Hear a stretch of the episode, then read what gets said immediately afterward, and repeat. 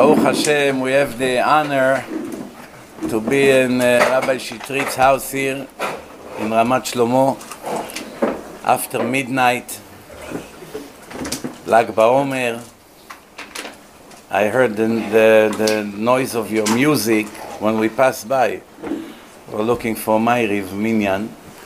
We heard it from far away, Baruch Hashem. So, first of all, I want you to know, for those of you who still did not know, one of the most important yeshivot on earth is Mikdash. Yes.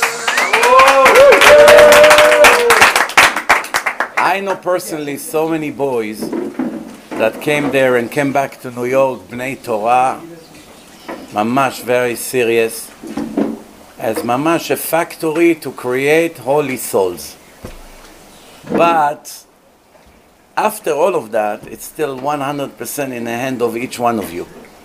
You can have the best rabbis in the world, the best yeshiva, the best atmosphere. Imen anili mili. If I'm not going to invest time in my life, in my future, in my neshama, nothing is going to come out.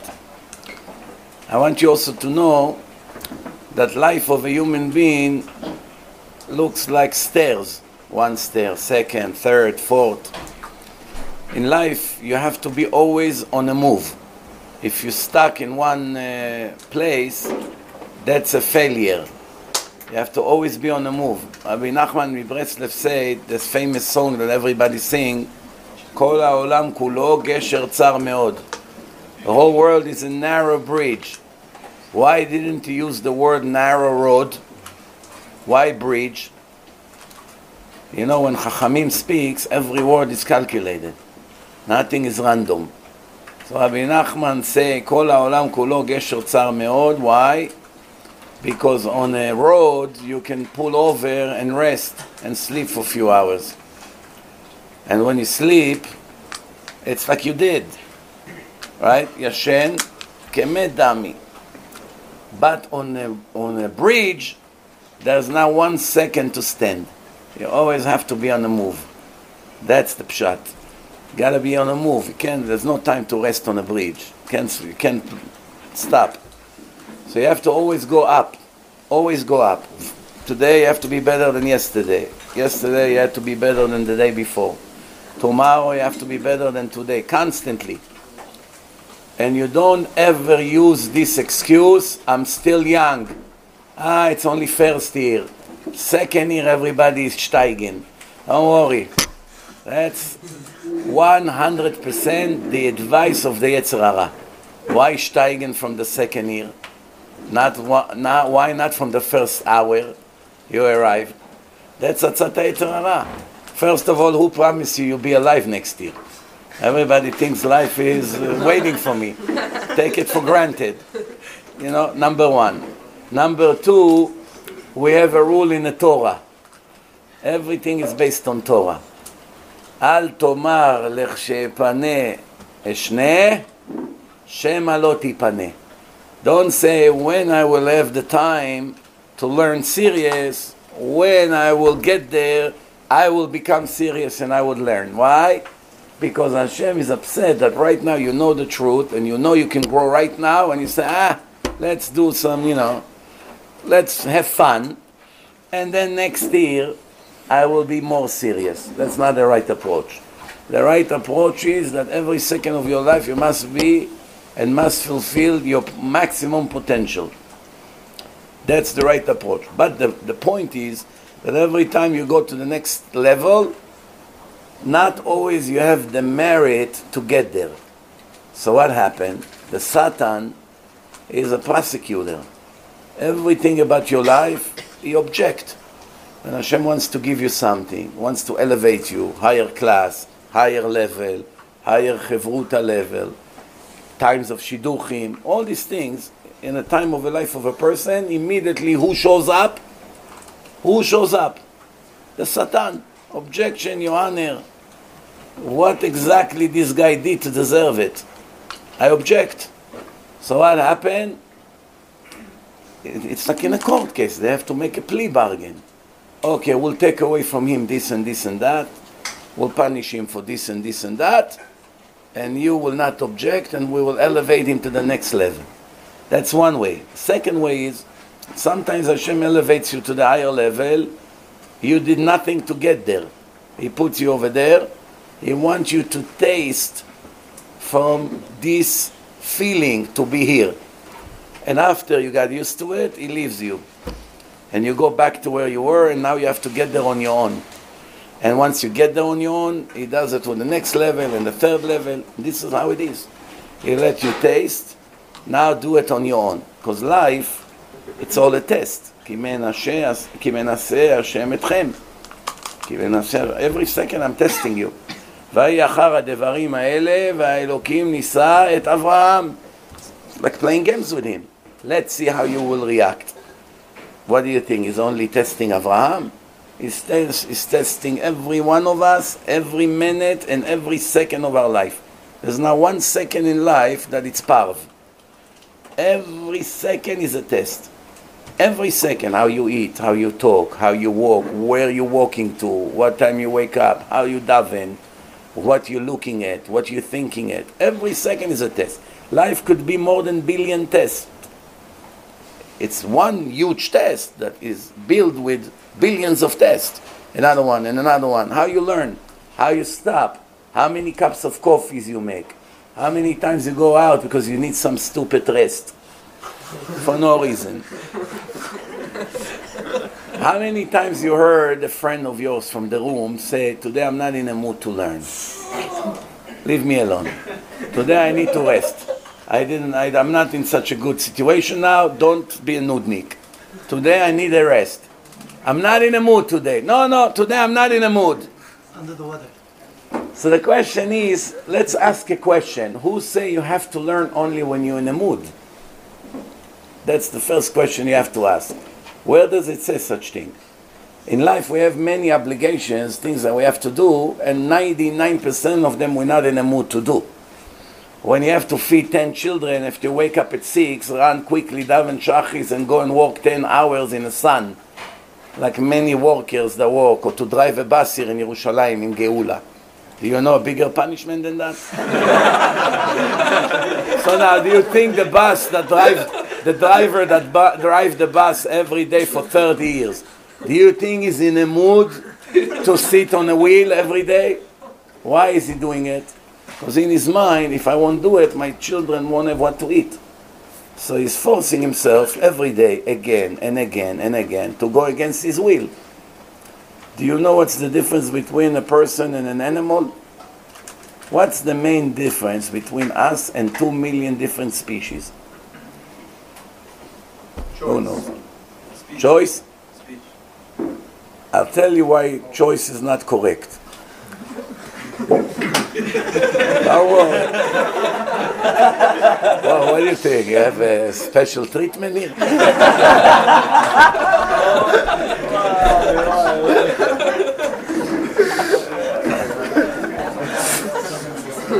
Actually, everybody answer choice. It's not everybody thinks that it's choice. But I want to ask you a question. If you have a dog, God forbid, and you put in front of the dog meat and you put uh, cheese, the dog comes, he smells, he's in a mood for meat. He will eat the meat. Maybe tomorrow he'll come and he'll eat the cheese. If you take the dog in a place with water, he may jump into the water. A week later, he may not jump into the water. So he makes his own choices, right? One time he chooses to swim, one time he chooses to sleep, one time he chooses to attack someone, and one time he chooses to eat. So he makes the choices. So we also make choices, and he also makes choices. So it's not the answer.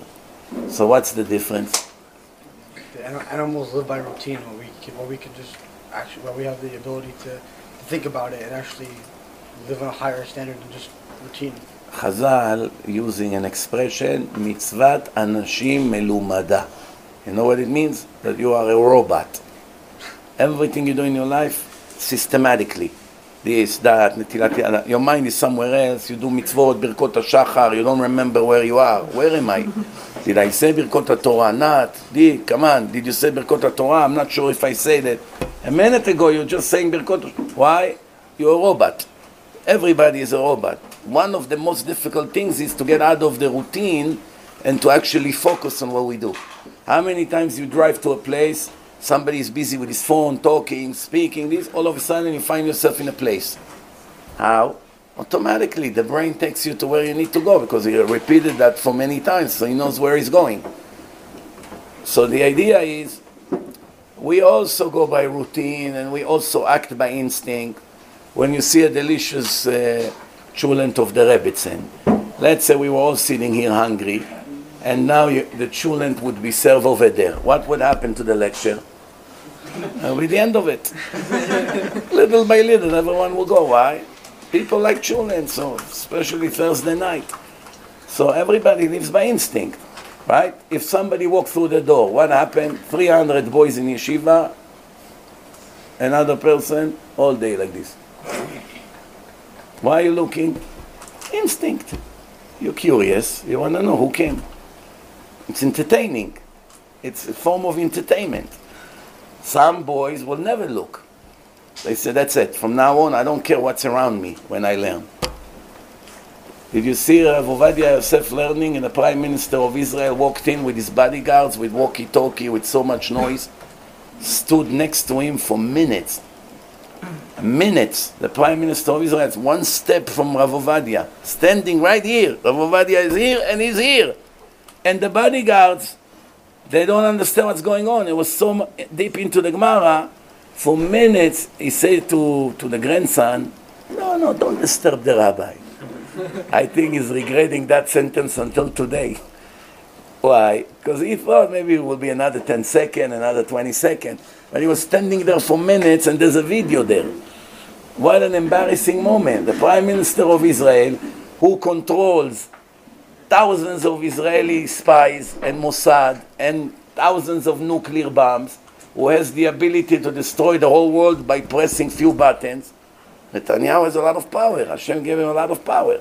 There's few people in the world that has the ability to destroy the world in a minute. He's one of them. You have Putin, you have uh, the Germans, you have America, Sleepy Joe, and you have Sleepy, Sleepy Joe may, may do it. He may even do it.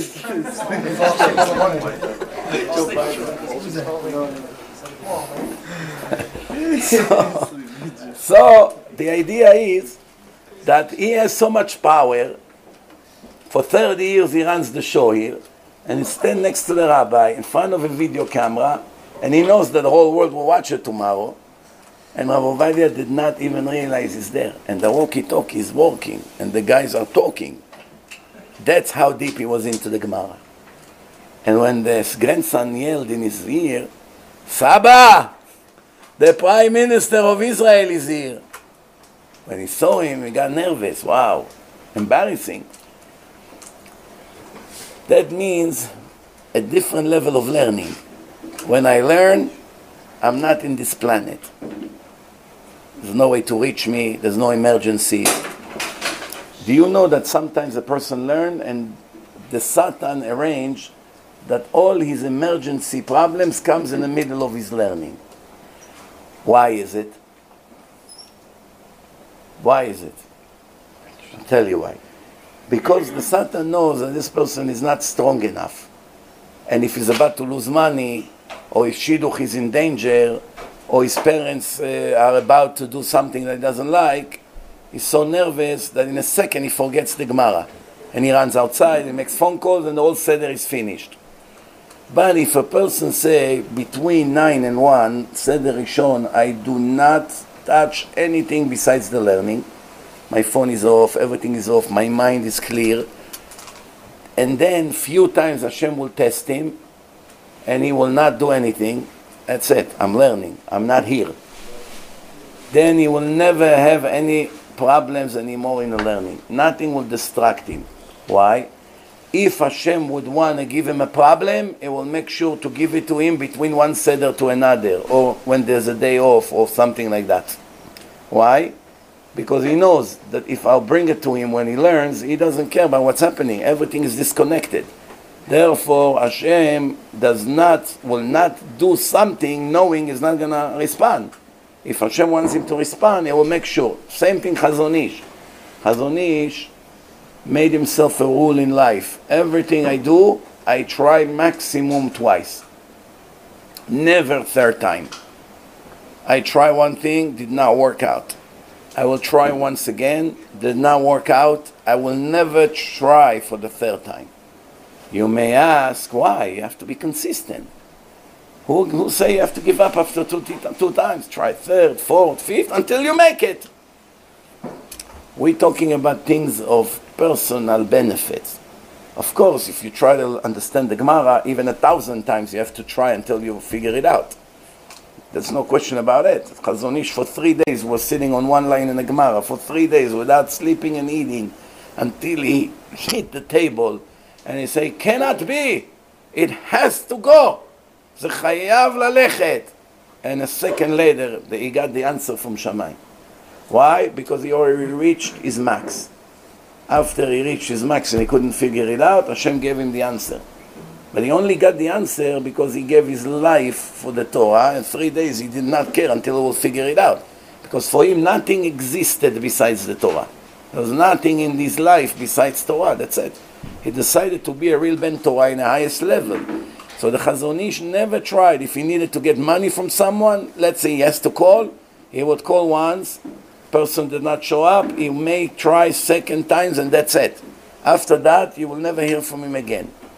You may ask, wait a minute, I try once, fail. Second, fail. Third, the guy still did not pay me. Fourth, did not pay me. By the fifth time, he broke and he came and paid me. So if I would go according to Chazon Ish, who knows how much I would lose? Who say it's a good thing? Good point, no? Here, many people got what they wanted to get after 10 attempts. Shidduch, for instance. The Shadchan, you call him, I, we would be interested to do Shidduch with this girl. Can you check? Nothing happened. He calls after three days. Did you have time to check? No, no, I was busy. Bezrat Hashem Sunday. Sunday calls. No, did you check? Oh, no, no, not yet. Soon I'm going to do it. He calls Monday. No, did you check? I will try. I called, and there was no answer. We have to wait for an answer. No, already five times.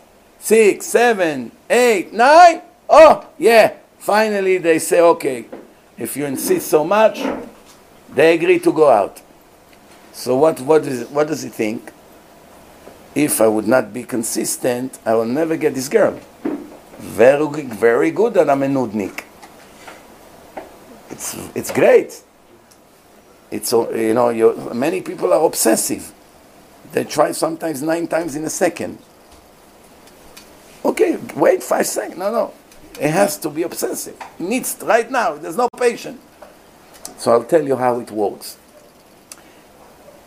A person that has the level of confidence of the Chazon Ish, he knows whatever Hashem wants to give me, I will try once, second time. If I did not get it, he already knows I will never try for the third time. So he has two options to give it to me first and second. If he really want to give it to me, he has only two attempts. First, it will not work, I will try once again. If I did not get it for the second time, Hashem already knows me. I will not make ishtadlut more than two times. That's the maximum ishtadlut I will do. So if he really wants to give me that thing, he will find out when to give it to me, first or second.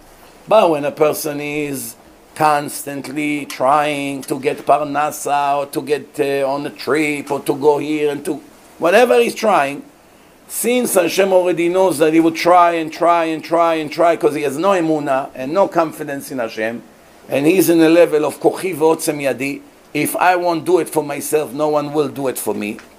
Because Hashem knows he's going to try even 20 times, he punishes him and give it to him after 10 times.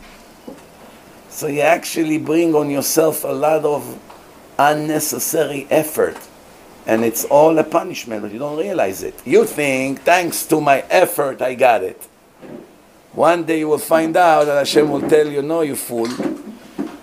Because of your effort, it took you a month to get it. I'll give you an example. There was one gabbai in shul. He did not know how to read and how to write. Complete burva maaretz. But for 20 years he runs the shul. One time the rabbi was replaced there. There's a new rabbi. He's more up to date. He comes to the gabbai for a meeting. He says, Can you show me all the papers of the shul, all the numbers? I would like to check how, how the shul is running. The gabbai said, Kvod Arav, you don't have to worry about papers. It's all over here. I don't write, I don't read, I run the whole show for my head. I can tell you everyone how much Alios is, he has to pay, who owes, who owes what, everything I know. That's my job, that's my life. The rabbi told him, I'm very sorry. That's not how a shul should run. Everything has to be written. I need you to write everything. But I don't know how to write. So I said, okay, so we will have to replace you. We will pay you for the 20 years you were uh, a gabbai here.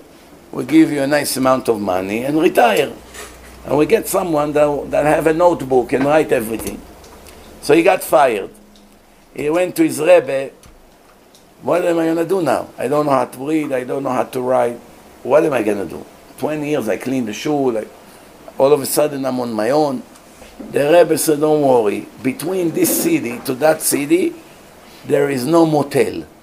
Go in the middle of the road, the middle.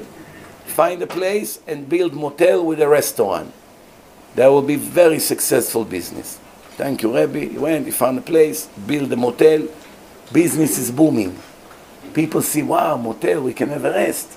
They take a room, they sleep. In the morning, they have shachrit there, they have breakfast. People that don't even need to go on the road, they just go to the motel because it's going out of routine. Business is booming. He, he built more floors, he expanded the, the motel, became a rich man.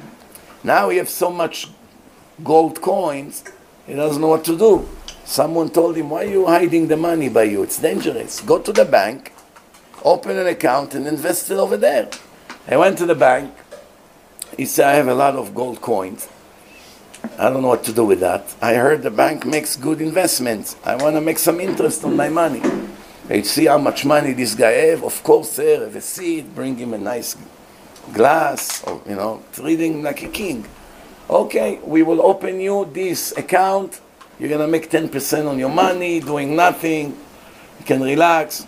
Very good. Here, here are the paperwork. Sign here, sign here, sign here, sign here.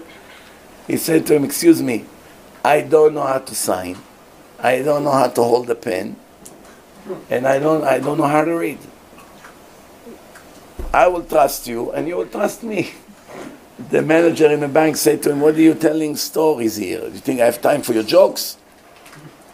A big shot like you doesn't know how to write?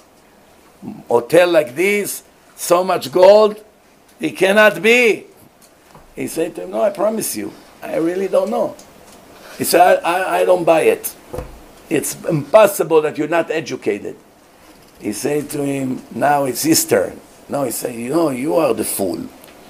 If I was educated, I would clean the bathroom of the shul for the rest of my life. You know what made me rich, guy? That my head is stuffed, empty. Instead of brain, I have one wire. If you cut it, my both ears will fall off. and that's how I became a millionaire. I know thousands of people. A lot of them are very educated, universities, these, doctors, these. But who are the real successful, very wealthy people? The ignorant ones. Those who came to America, know English, barely speaks the language. You have to see them all with their businesses and real estate and mansions. They, know, they never learned, some of them even high school. They came to America and they own fortune. Then I know a lot of doctors who always call and complain that they cannot pay the bills. One say, I'm giving a shot to my patients, it costs me $78 and the insurance pay me 79 How can I be in a business? They know I'm going to have to give the shot anyway, take advantage on me. Many doctors don't take insurance in America. Why? Because they pay them nothing. So unless you're a superstar, you will never make money as a doctor. You, you burn 10 years of your life. And let's say you are a superstar. Maybe some of you thinking to go to medical school. Chaz v'shalom, true, true. Chaz v'shalom, you're right. I should have said Chaz Shalom. I said it in Levaron. so, why Chaz Shalom? Who can tell me why? Uh, now I'm going to tell you, when the Rav says Chaz v'shalom, when he said Chaz Shalom, look how the Rav got nervous. Don't worry. He said it, Chaz v'shalom. When he said Chaz v'shalom, in his mind he's thinking to replace the Torah with this, Chaz v'shalom. But there is another reason for it. When you become a doctor, you, can you find one day in your life that you don't commit serious crimes against Hashem? You actually push yourself to a situation, you'll be forced to make a lot of different sins. Who knows what am I talking about? When you're a doctor in Beersheba Hospital, or in Haifa, or in Yerushalayim, half of your patients are Ishmaelim half of them are anti-Semites who wants to kill us all. They come to you and you have to save their life. And tomorrow they may kill one of our brothers and sisters. It happens in Beersheba Hospital. They took care of a Palestinian woman for so many times they saved their life. She was finished. After many times that they took care of her, she came with bombs all over her body to blow up all the doctors who actually saved their life. They caught her with the bombs. All she had to do to press the button and everyone would be dead there. Inside the hospital, nobody suspected her. Because she was in and out so many times. Famous video. She would kill over 100 people there in a, in a department over there. So imagine now, Chas Shalom, if she would do it, who would be held responsible for that? The doctors that saved their life. Where does it say in the Torah you're allowed to save the life of your enemy who called for your death? The Torah says, Abba leorgecha, Ashkem leorgo, not Ashkem to cure him. So here is one example. What happened if two gays come to you Hey, can you, can you cure my husband? you, a religious man, have to take care of them inside the room and take care of two people that Hashem cannot stand. You went to medical school, it cost you a million dollars over the years with the dorm and all the expenses. And who, look who you're taking care of. Same thing in Israel. In Israel, in places that are not religious, you have more dogs than people. Walks in Bat Yam, Holon, Rehovot, Tel Aviv. Tel Aviv, or person walk with seven dogs. People in Israel and in America, they don't realize that they actually became a servant of a dog. A Jew, a divine soul that a Jew has, half of his day goes to be a babysitter of what? of the filthiest animal in nature, spiritually. Do you know what a punishment it is? You have to go and collect what the dog left behind him. Do you understand what it is? A son of Hashem, banim atem laHashem elokechem. This is what you're busy with, taking the dog three times on the street. When my uncle Alav Shalom, they became Baal Tshuva. I used to live in Ramle and they had a little dog curly, black. His name was Billy. in Israel, for some reason, all the dogs have American names. George, Billy, John, I don't know, Steve. Steve, Steve, I remember there was a dog in my neighborhood, Stevie, Tov. so now this dog was Billy When they moved to Yerushalayim, to the Bukharian neighborhood, Shchunat HaBukharim, Shchunat HaBukharim, everyone is ultra-Orthodox there. You don't have modernim over there. My uncle, Alav Shalom, had to take the dog three times a day. צער בעלי חיים, you gotta take care of him. He walked in a Bukharim, Everybody gives him looks. Where did you come from? Why did he even move here? People giving him dirty looks. Why did you bring this animal to our neighborhood? Nobody understands. How can it be? He went to Rav Zion Abba Shaul Zatzal, and he said to him, I don't know what to do. He said to him, don't you have any relative far away from Yerushalayim that you can give them the dog and they take care of him? Yeah, my son lives in Ramle. Okay, give it to him. He gave it to his son. Three days later, he comes home.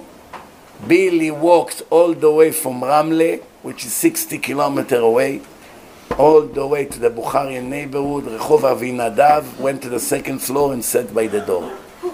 Oh my goodness. He, he found the apartment, 60 kilometers.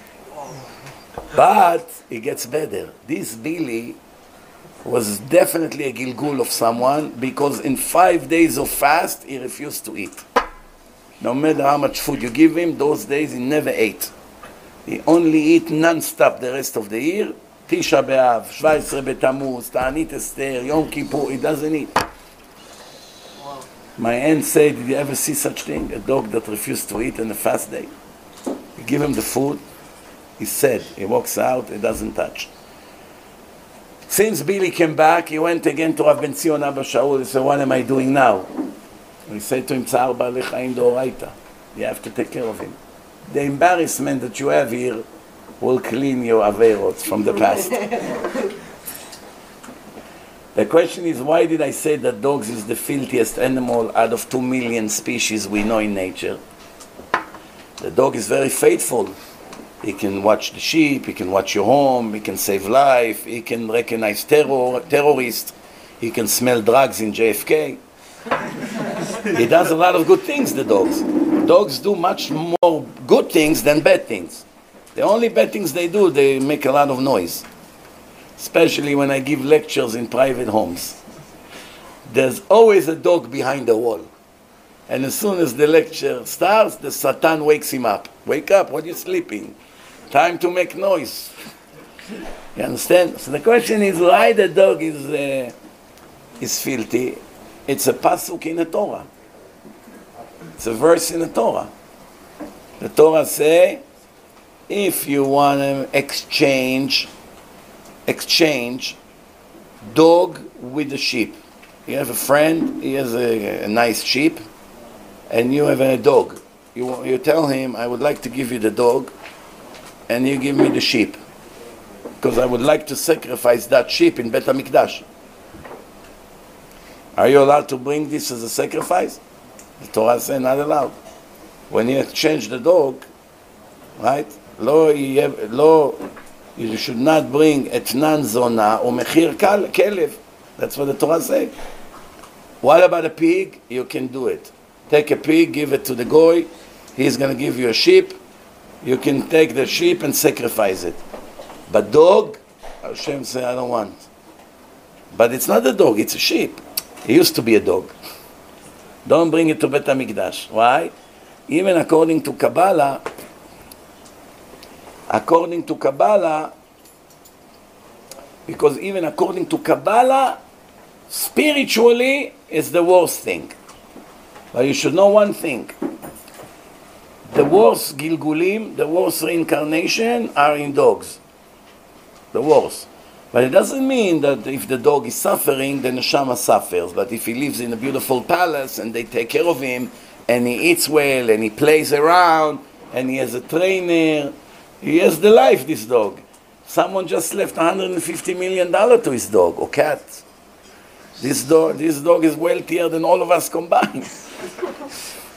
I wonder how he will invest the money. Maybe he'll buy a Tesla, maybe he'll invest it in Bitcoin. The dog, 100, why did he give the money to his dog? What is the dog going to do with 150 million? To punish his family. I rather give it to my dog. The money goes to the grave than to give it to you. Some guy. He gave the money. So if the dog has the life, it doesn't mean that you don't suffer. Or if you suffer in a cold and looking in a garbage what to eat in the snow, oh, so now of course you suffer. No, it's nothing to do with the situation of the dog.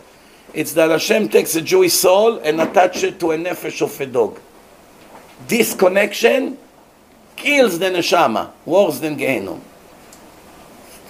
Worse suffering.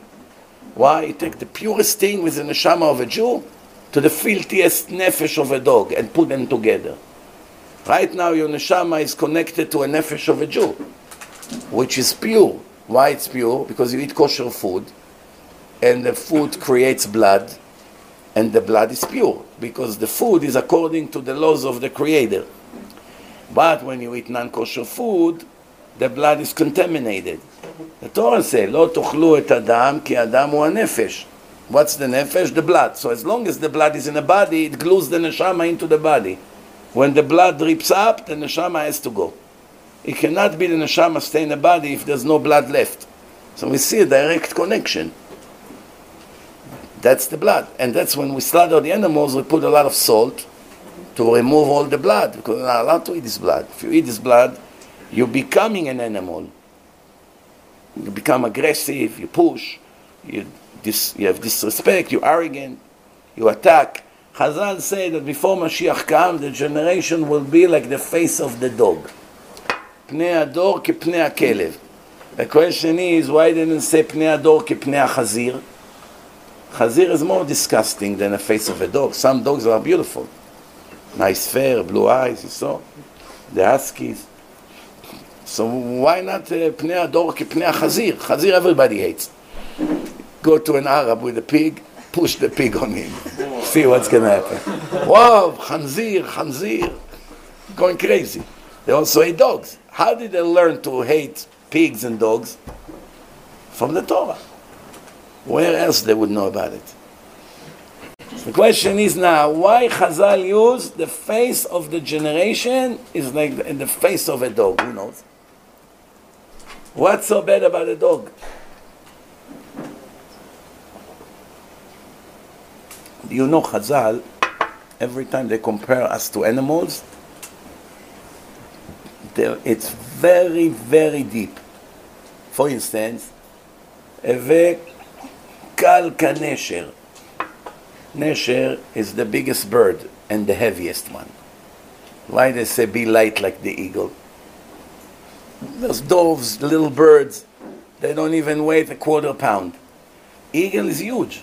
You ever saw how big is an eagle? Six feet wide it can be. Very big.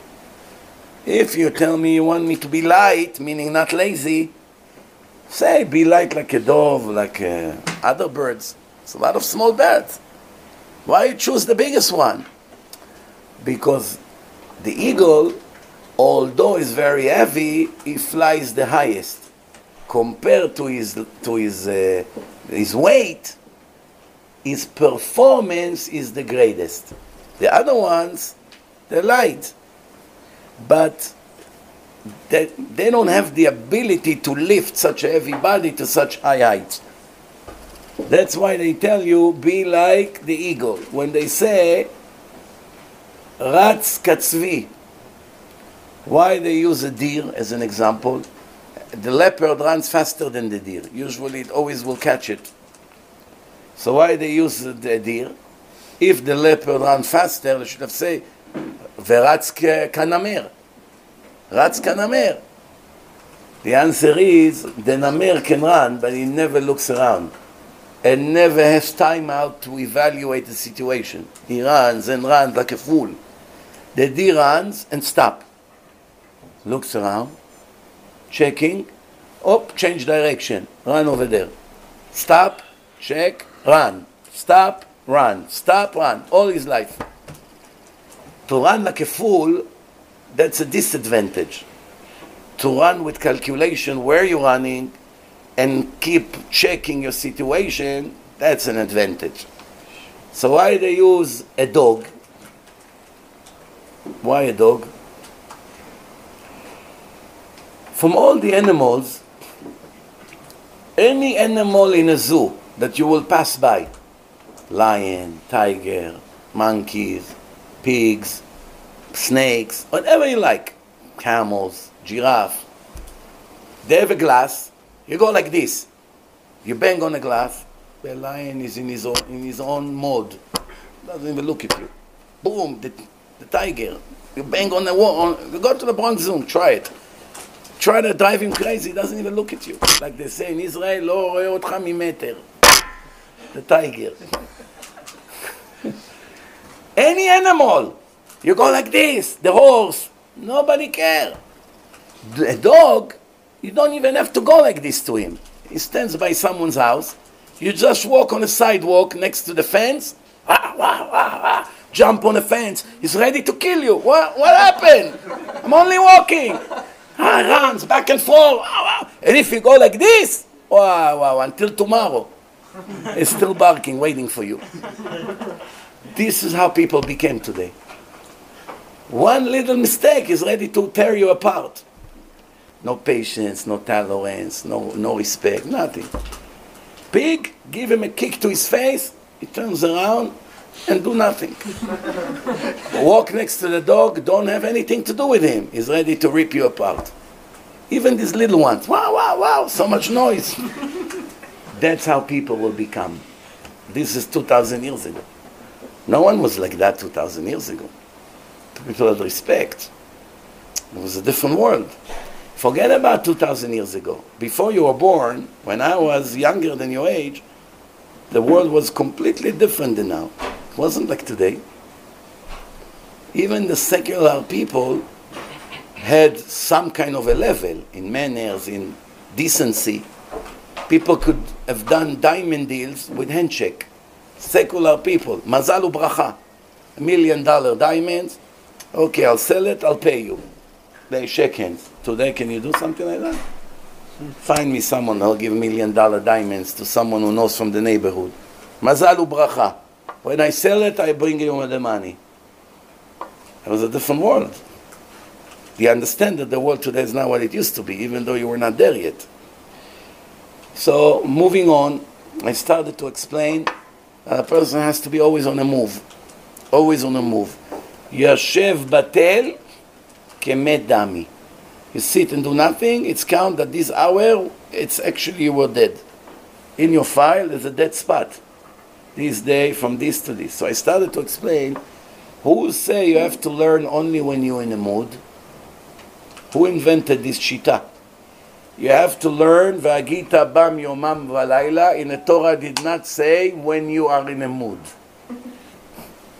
You know, there's a lot of people who don't learn Torah. I don't know how they daven Arvit. How can they daven Arvit? How? Can you daven to Hashem while you're telling him lies in the middle of Shomei Tfilah? Imagine now you stand in front of Hashem in Tfilat 18. You arrive to Shomei Tfilah. Dear God, you know I do not leave the Gemara even one hour a day. You know I do not think about anything besides Gemara. You know I love your Torah more than I love my life. You know that if I had money, I would build the best yeshiva in the world for you. You know I'm the most honest person in the world. You know I'm the greatest, most generous guy in the world. You know I have the best midot. And Hashem say, oh, phew, this guy needs a psychiatrist ASAP. Something in his head moved. Even if it was true, by the way, no one will dare to say it in a davening in front of Hashem. The more you think you are a tzaddik, the more Rasha you are. Do you understand the idea? If somebody say, Ani anav, I am humble. Yeah, right. Humble person say, I'm humble? Impossible.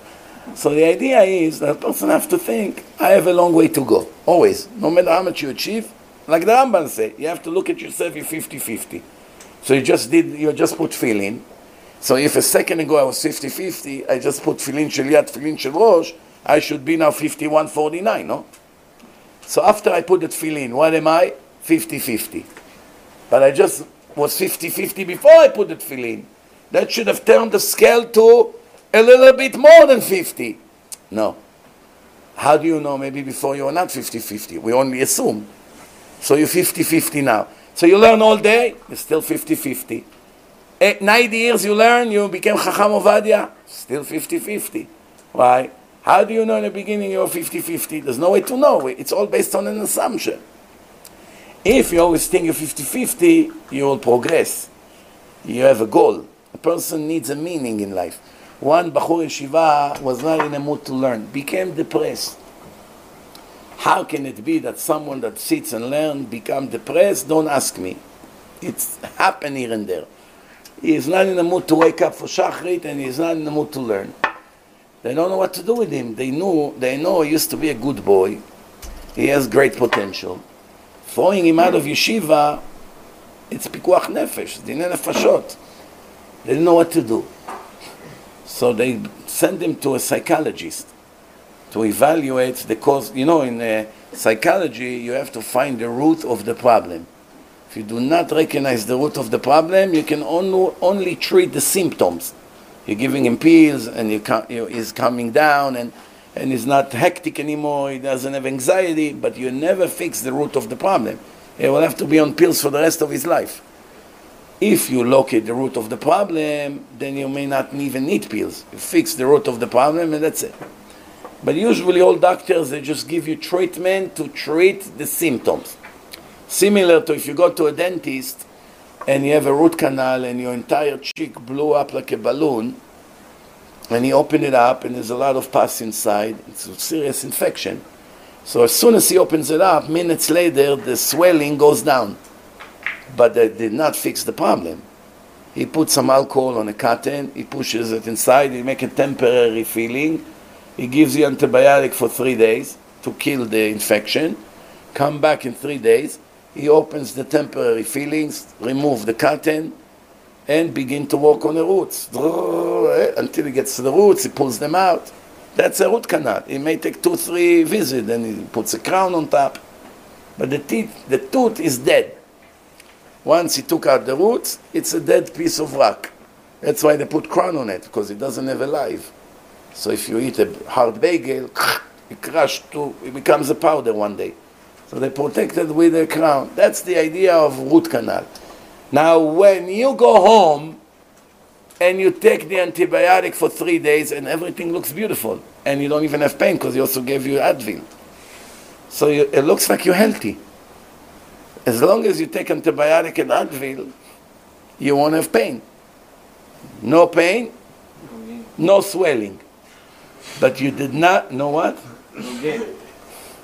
But you, but you, you did not fix the problem. You only treated the symptoms. So every time you stop with the antibiotic, it will blow up again. That's the idea of most problems in the world. Most of the people take care of their symptoms. Once the pain goes away, they go back to their usual way. But they don't go deep to fix the problem. You understand? So the, the psychologists try to fix them up, the guy, and he's not walking. He's still depressed. So he took him to the Steipler, the father of Rav Chaim Kanievsky. He went inside. The Steipler asked him, Can you wait outside? So, Yes. He sat with him five, ten, five to ten minutes. The boy came out like a brand new person. From this moment, he did not leave the Gemara around the clock. It's a new, it's like a new person. It's like he replaced his neshama or something. The psychologist that works with that for many years could not understand how can it be. He went to the Steipler and he said, How did you fix him up? The Steipler told him, I gave him a reason to leave. I told him, which Masechet you learned until now? Kiddushin. I want you to finish Masechet Kiddushin and write a book about it with all your Chiddushim. And after that, you come with your book to me. We go over it, and I give you the most beautiful endorsement, Askama. That I myself went over your book. If something needs to be fixed, we'll fix together. After that, you live in a world, a book with my endorsement. You gave him a goal. From this moment on, it was amazing. Sometimes a person wants to do the right thing, but he doesn't have incentive. I have a friend, his son, by age 20, finished Shas three times. Two times Bavli and one time Yerushalmi, by age 20. I asked him, how did you do it? Did, was he born like that, loving Torah from a very young age? He said, no. He actually loved stupid game, like most kids. So how did you turn him like this? He say, I told him every Mishnah you learn, I give you money. Come, I test you on it, you get money. I don't know, a few dollars. So he come to me, I learned 10 Mishnayot, give him $10. The boy making money. Came again, I made another 10, here, $10. Every Mishnah I gave him dollar, dollar, the boy makes money. Through the process of making money, he fell in love with the learning. At one point, didn't need to give him money. He himself said, You don't have to pay me.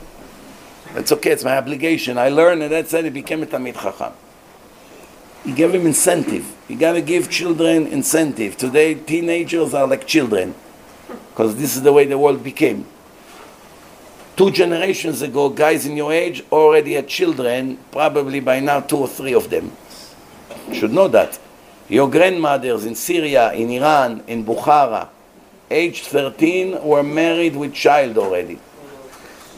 Yes, by age 25, she had already seven, eight kids. A girl age 25 today, if she's ready for marriage, it's a miracle. Especially in America. That's what the world became. Age six, people who cannot take care of their children would set them to work. Age six. That's it, I'm not obligated to feed you. Go feed yourself. Age six. But six was like 13 today. In a mentality. Shmuel, the prophet, when he was more halacha in front of Eli, his Rebbe, that the Eli told Hannah, is chayav mita, more halacha bifnei rabo. How old was Shmuel? Two years old.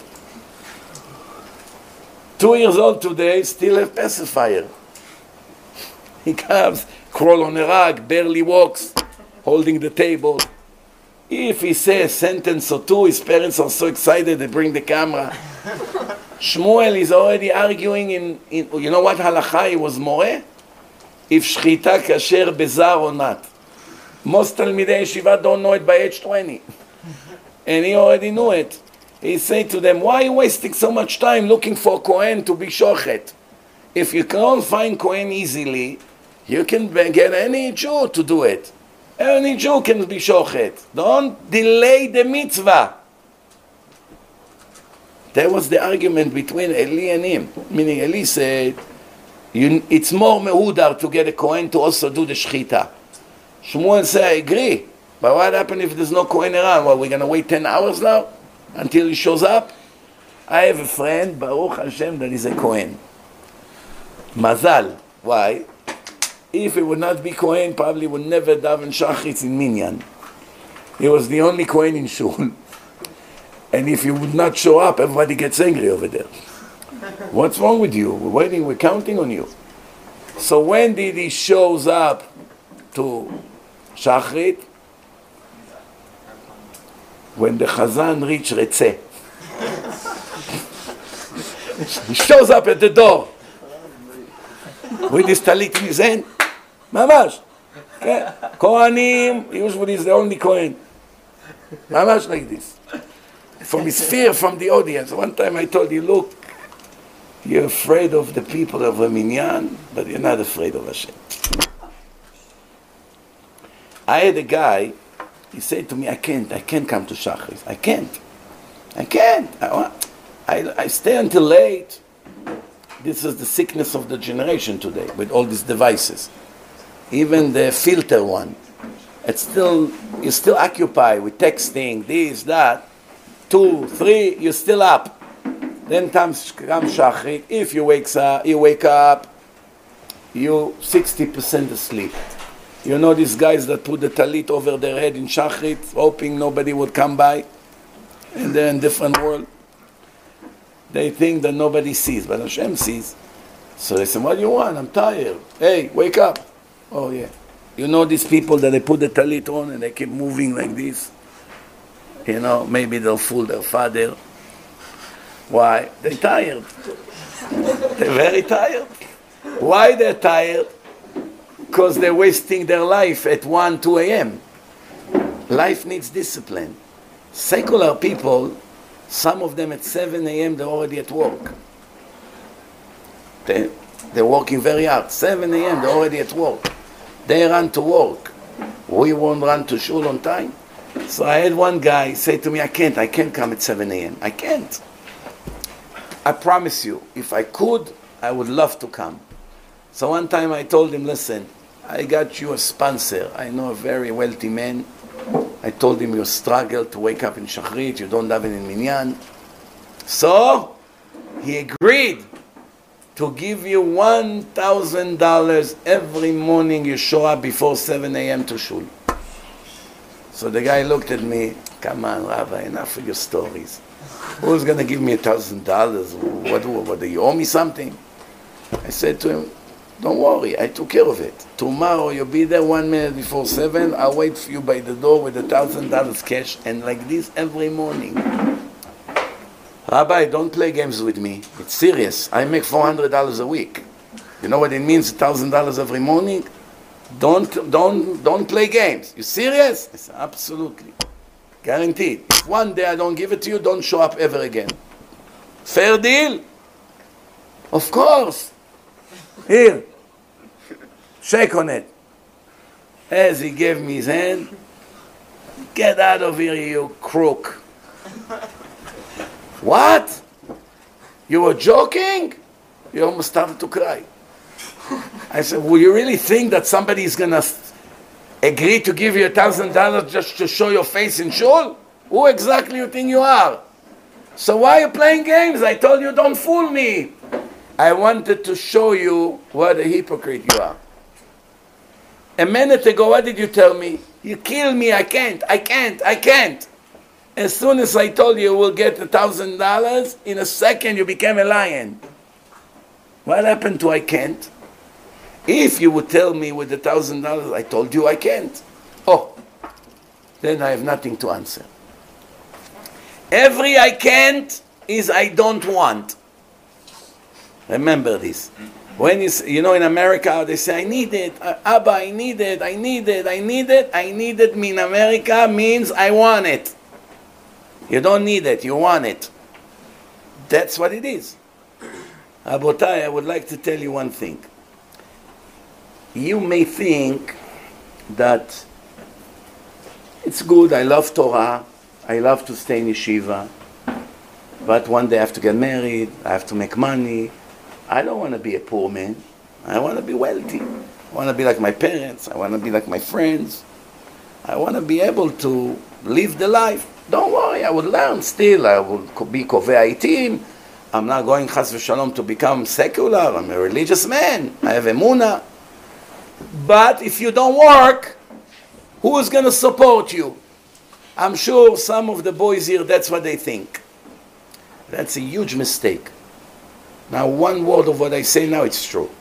Now, one word. I'll explain it to you in a mashal. There was one poor man who did not eat for two days. Nothing to eat. Looks in the garbage, nothing to eat. He said, okay, I have no choice. I have to knock on people's door. Maybe they open the door, give me something to eat. So a big mezuzah, nice mansion. Knock on the door, and a person opened the door. Say, can I help you? Say, I'm so hungry. Maybe you give me something to eat.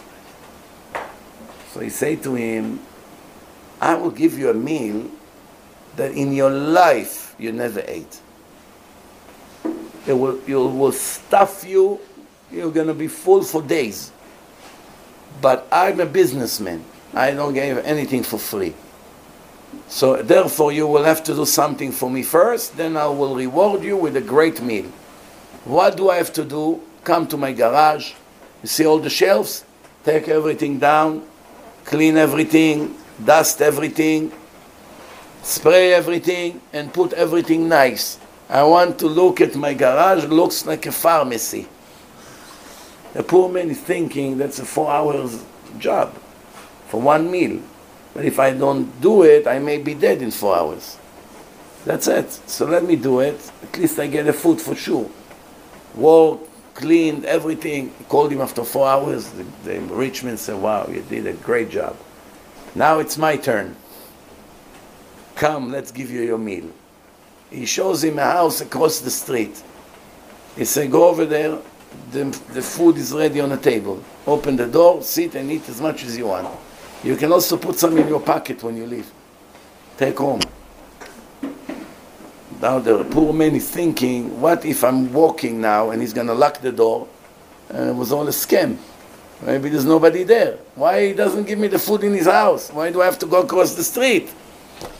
But he's not in a position now to argue. He goes across the street, opens the door, what does he see? No. Unbelievable meal. Almost as good as this chulent and uh, kishke. Everything you can imagine. Different kinds of fish, meat, chicken, desserts, everything. Wow. It was so worth it. He eats and eats and fresh. Puts in his pocket, put under his kippah, stuffed his ears, stuffed his mouth, in his underarms, in his pocket, everywhere. Why? It's another meal. As he's about to leave, there was someone watching him from upstairs. And he said, I never saw in my life such an ungrateful human being like you. He looked up. Excuse me? He said, You ate so much more than anyone ever ate here, and you're about to leave without saying thank you? First of all, I didn't see you. Second of all, who are you? And why do I have to say thank you to you? I don't understand. What do I have to do with you? He said, I just gave you all this food, and you're about to leave without saying thank you? You gave me this food? I work like a slave for this food. I went across the street and cleaned the whole garage. The guy said, Oh, now I understand. He fooled you also, that guy across the street. We have nothing to do with him, he's just a crook. This house is Bet Tamchui. Everybody can eat for free as much as they want.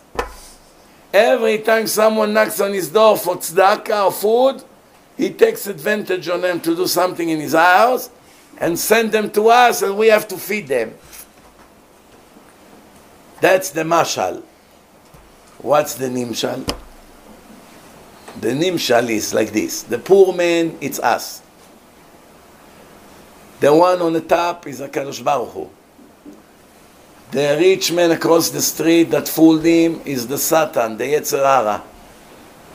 And the Bet Tamchui, the house where he got all his food, is the world. Now let's rewrite the story. A person comes to the world.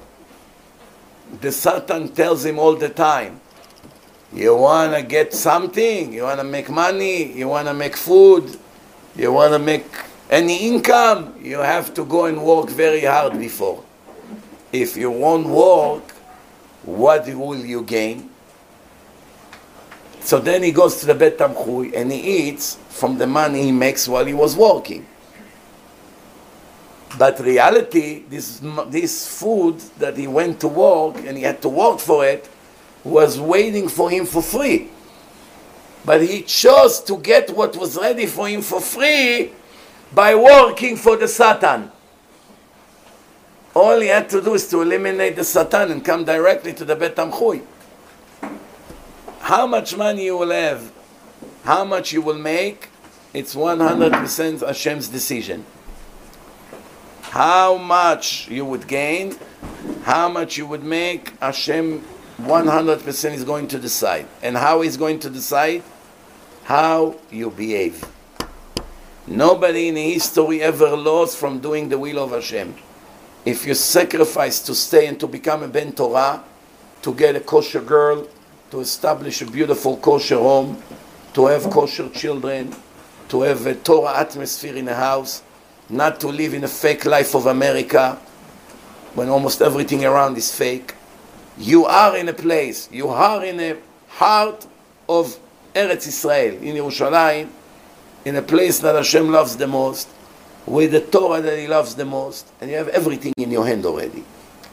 Just don't blow it up, don't ruin it. Get serious.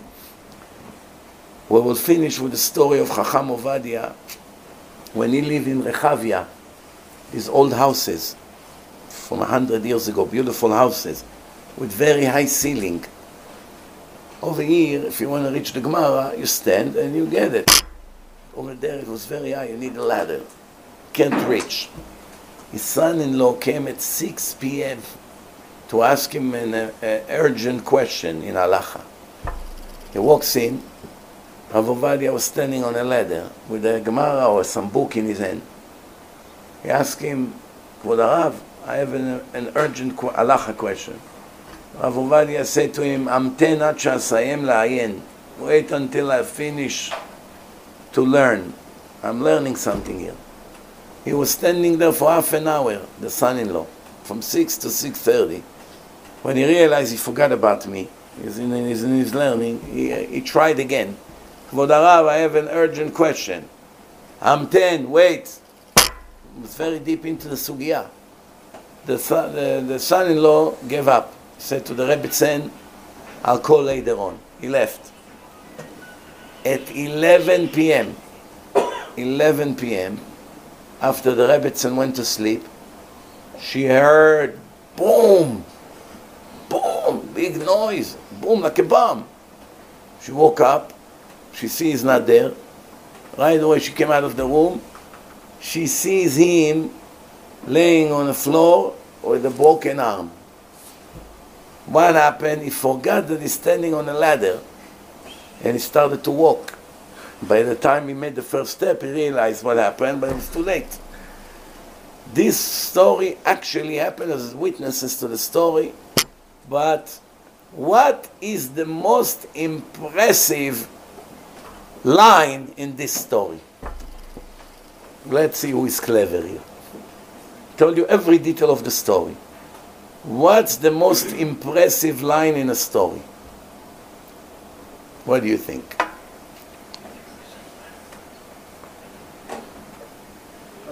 You didn't realize you were on a ladder.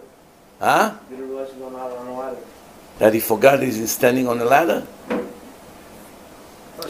For one year I thought like you. That a person forgets that he's standing on a ladder, that means his mind is occupied fully by Torah.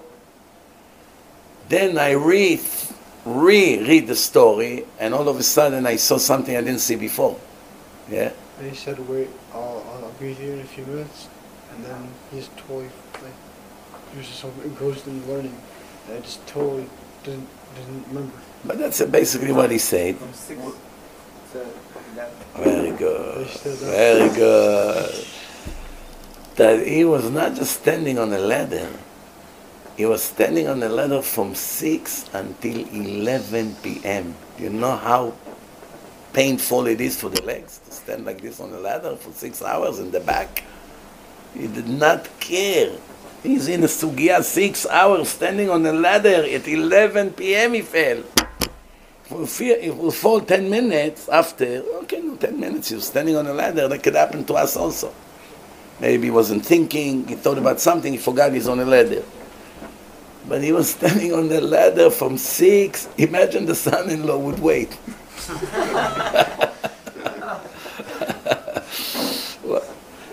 That's what it means, Ahavat Torah. Ahavat Torah does not come naturally. When you eat a cream cake, it comes naturally. When you eat barbecue, it comes naturally. When you play basketball, it comes naturally. All this pleasure comes naturally. Why? Because they all come with the assistance of the Yetzer Hara. It makes it sweet for you. When Torah comes, the Yetzer Hara not bringing you the Torah, is trying to pull it away from your hands. So now you have to have a resistance. So the Torah, it takes a, ti- a period of time until it becomes very sweet. But once you get to that level, that's it. It's for the rest of your life. You're on a roll.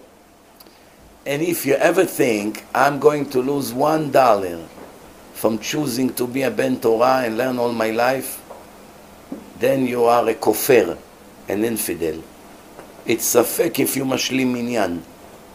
If someone think that I will go against Hashem will, and as results of that, He's gonna reward me. And if I will dedicate my life for the Torah, He will stick a knife in my back. Is actually worse than a kofir. Do you understand what it means, kofir? That means uh, the 13th principle, you deny them. One of the 13 principles is Hashem rewards the righteous and punish the wicked, not the other way around. So if you chose to be righteous and devote your life for the Torah, now you are saying that Hashem is going to punish you as a result of it. You messed up the whole Judaism. Yes. Uh, no, no, that's not what I said. Bale Batim do not have enough level of emuna and confidence in Hashem to devote their life for the Torah, and they worry that they won't have enough parnasa. If they would work very strongly on their emuna, like I know hundreds of them over the years that gave up work and went fully into learning, now one of them died to the best of my knowledge. They're all still around. So what happened? For years they worked and they survived. And now they don't work and they survive. But now they have hundred times more Torah. You understand the idea? Remember the mashal I just gave? There were two ways to get to the Bet Tamchui. One visiting the Yetzer Hara first, and one going there directly. Why visiting the Bet Tamchui by passing from the house of the Satan, let him fool you into work that you will get in the end what you anyway will get. It's all a matter of confidence in Hashem, yes. So we know that there's a concept of have to, you have to actually try it to do, to do it, right?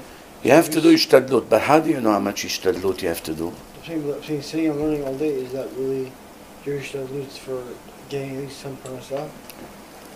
have to do some physical ishtadlut. Learning is learning.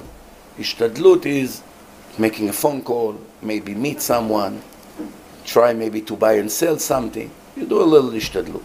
And the rest is in Hashem's hand. But how do you know how much ishtadlut Hashem expects from you to do? Some people do four hours a day ishtadlut, some people do six hours a day, some people do two hours a week ishtadlut, some people do half an hour a month ishtadlut.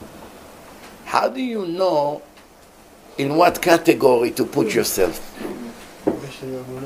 How do I know? Does Hashem expect me to work an hour a day and then learn the rest? Does He expect me to learn to work six hours a day and then learn? Does He expect me to learn all day and just come for two hours at night and learn? How do I know?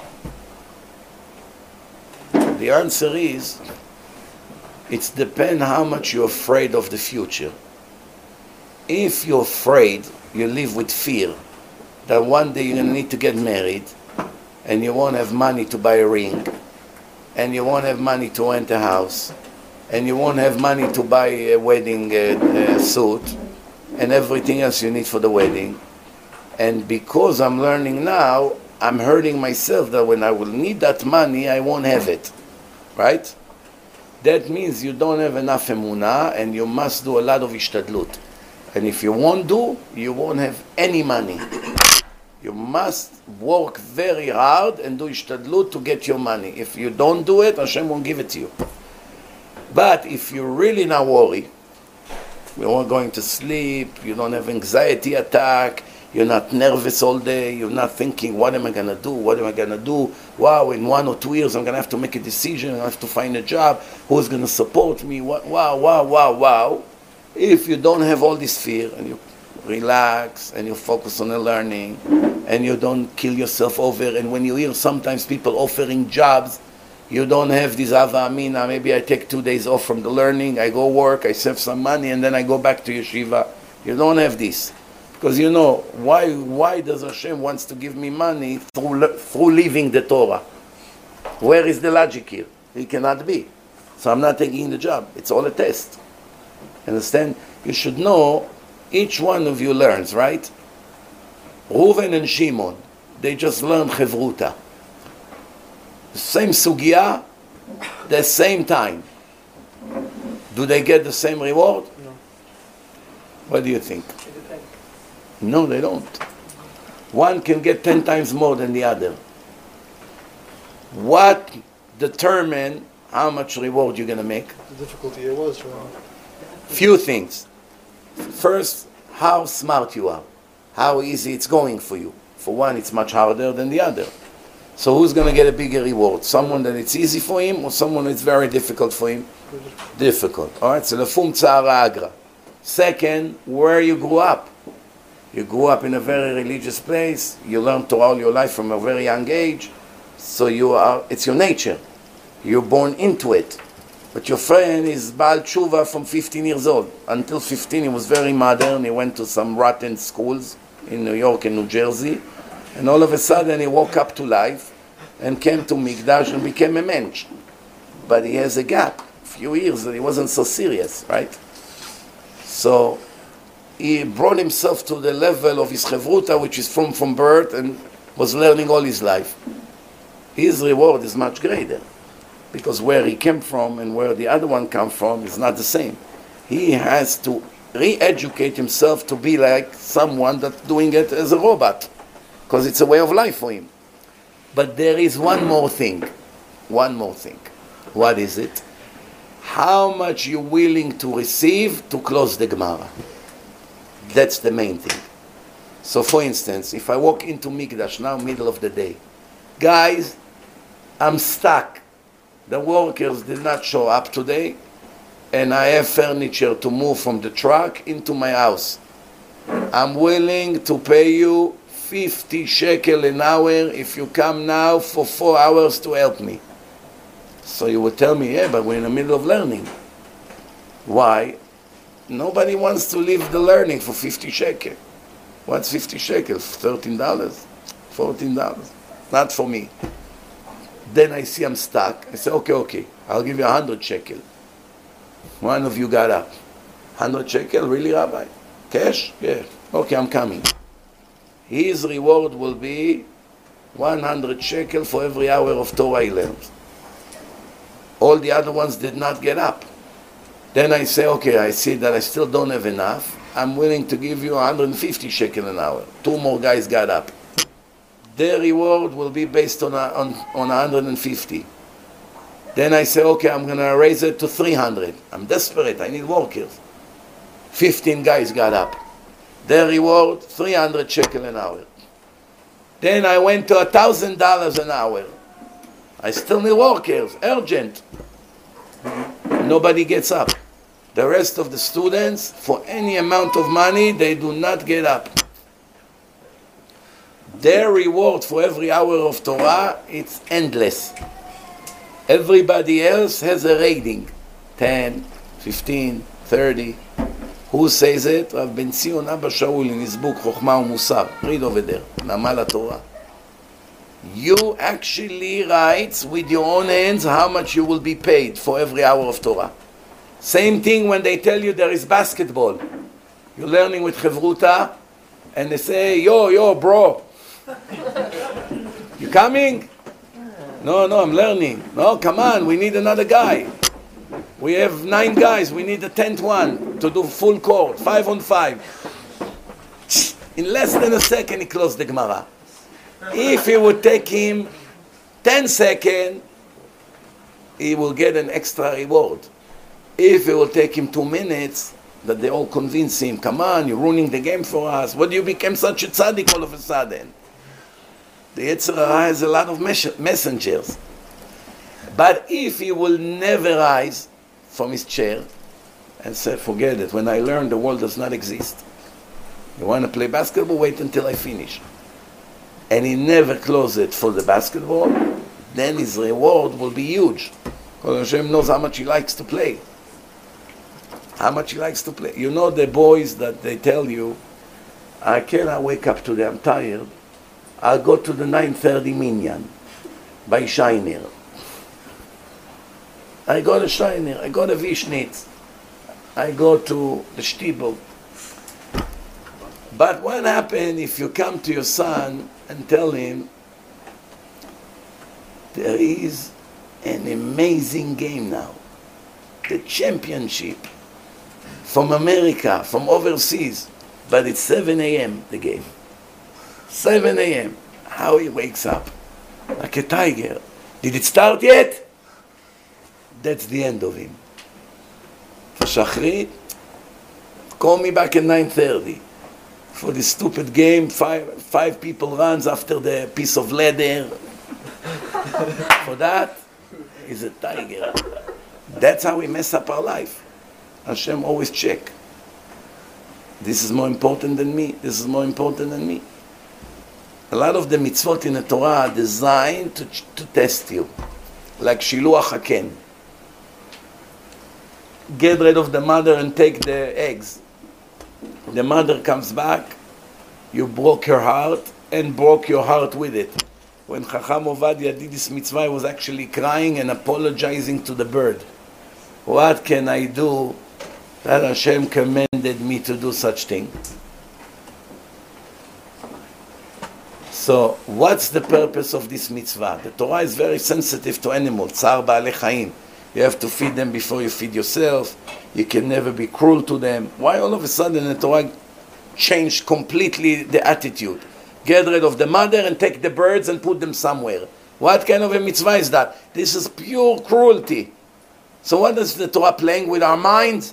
One minute you have to be extra careful, check the knife when you slaughter. There's no bump in the knife because the animal may suffer a little bit. How long the animal will suffer? Tenth of a second. Shh. So there's a bump. Boom, the bump will hit the neck. And it will be pain. But how long? Not even a second. And the Torah is so sensitive. Check the knife. Staref. I'm punishing you.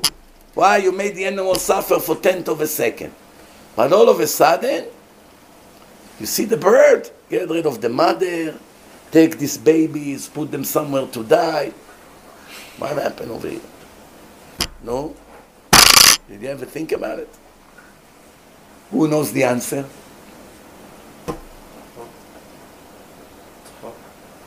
Chok. Chok has, has reasons. We don't understand the reasons. But there are reasons. What are the reasons? I'll tell you what the reason. When you do such a mitzvah, it breaks your heart, right?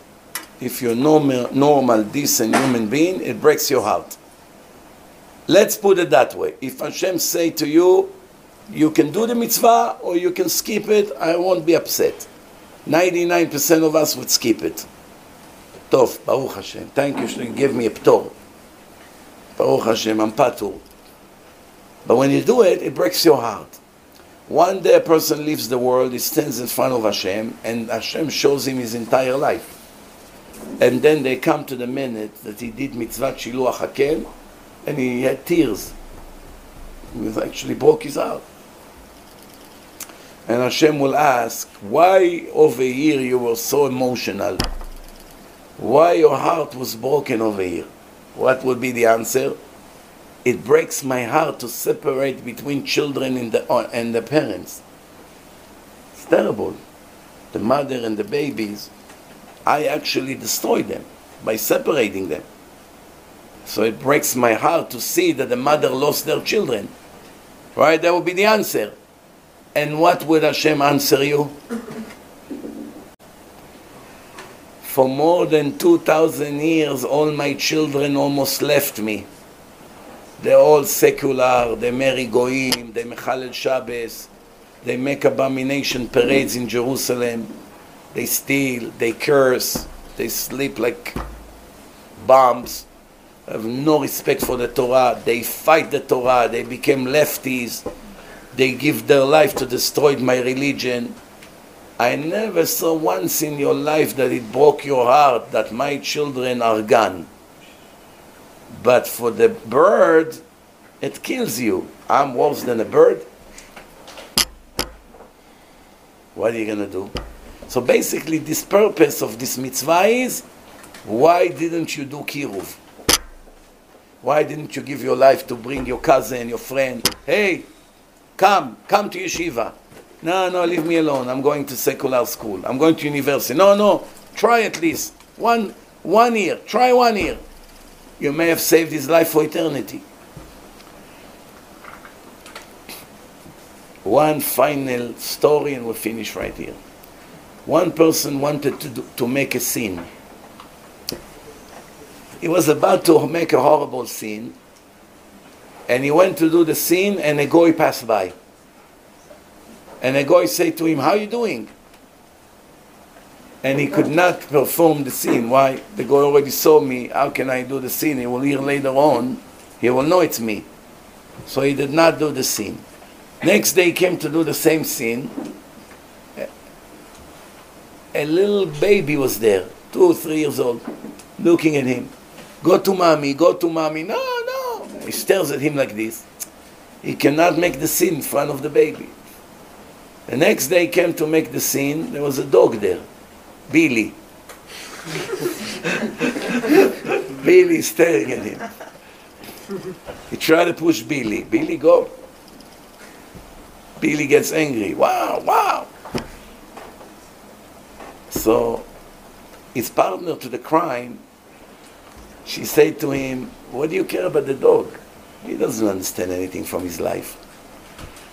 So he said to him, I cannot make a scene when two eyes are staring at me. Dog, not a dog, I'm sorry. Let's give up. And he went home. One day he dies, and Hashem reviews his entire life, and they arrive to that date.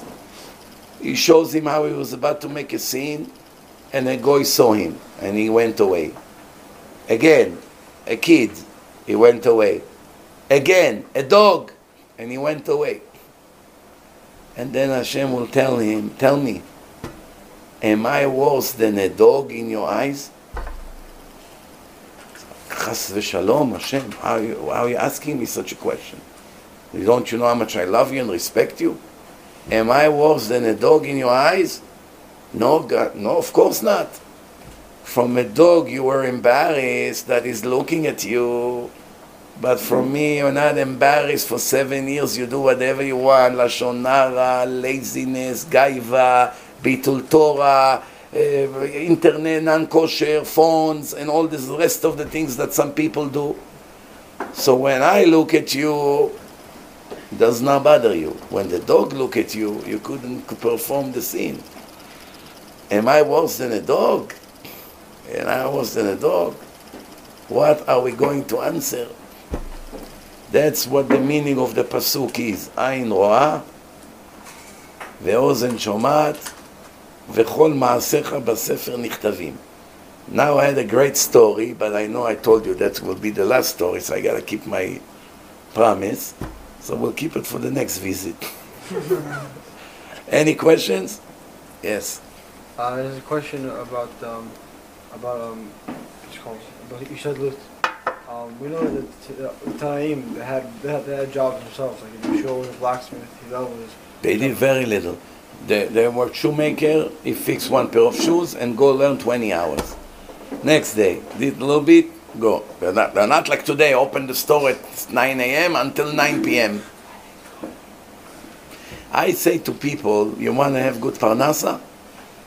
When you open the store, make sure you learn or at least Tehillim.